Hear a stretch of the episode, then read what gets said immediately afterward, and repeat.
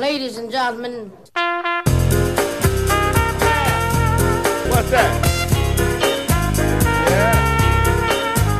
Tervetuloa jälleen tämän 50 kertaa Porin Jats-ohjelmasarjan pariin. Alkuvuosina Porin Jats-festivaaleilla pyrittiin tarjoamaan puhtaan Jats-ohjelmiston lisäksi myös muuta kulttuuripainotteista ohjelmaa hieman Jyväskylän kesätapahtuman ideaa lainaten. Siihen liittyen Allen Ginsbergin huuto esitettiin Porin työväentalolla eli Torpalla festivaalien yhteydessä vuonna 1969. Allen Ginsbergin jatsrunon olivat suomentaneet Anselm Hollo ja Matti Rossi. Esiintyjinä olivat silloinen Porin teatterin johtaja Kurt Nuotio sekä näyttelijät Anneli ja Juhani Juustinen.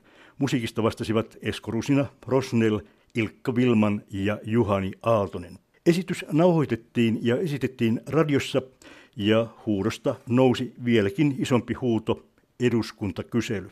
Näin esityksen tuottaja Henrik Otto Donner ja ohjaaja Kurt Nuotio kertoivat huudon lähtökohdista vuotta myöhemmin.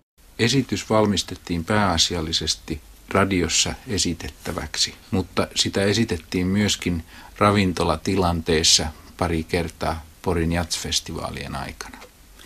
Mitä tulee itse tähän, tähän runo, runoilmaan, sen on Ginsberg kirjoittanut ja se on ilmestynyt vuonna 1956 selviten voitokkaasti pornografiasyytteestä, jonka se koki. Tätä voisi luonnehtia myös määrätyllä tavalla Beat-sukupolven testamenttina kunniaksi niille kundeille, jotka eivät hyväksyneet amerikkalaisen yhteiskunnan 50-luvun alussa selvästi tapahtuvaa yhdenmukaistumista. Ensi näkemältä tämä huuto vaikuttaa selvästi kaoottiselta ja kestää varmasti ajan ennen kuin tajuaa, miten rakenteellisesti etevä se on.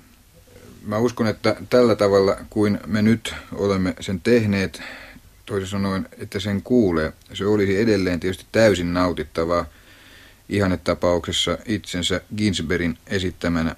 Tässä esityksessä me ollaan käytetty pohjana sitä laajimpaa tavallaan pääjaksoa ja niitä huudon toistuvia variaatioita. Kun minä sain tehtäväkseni suunnitella musiikin Allen Ginsbergin runon huuto, ensimmäinen tehtävä oli tietysti määritellä, minkälaista tämän, tämän musiikin tulisi olla. Runohan monessa paikassa jopa suorastaan referoi jatsiin, joten oli aika luonnollista, että valitsin jatstrion tämän musiikin esittämiseen. Usein jatslyriikka on sellaista aika tunteilevaa, sameata ilmaisua. Tässä me luulen, että me olemme välttäneet ne pahimmat tunnekarit. Ja yksi ongelma tämän jutun kuuntelemisessa on tietysti tekstin tajuttavuus. Toisaalta tekstin tajuttavuus ei aina ole välttämätöntä tämän runon sanoman perille menemiselle.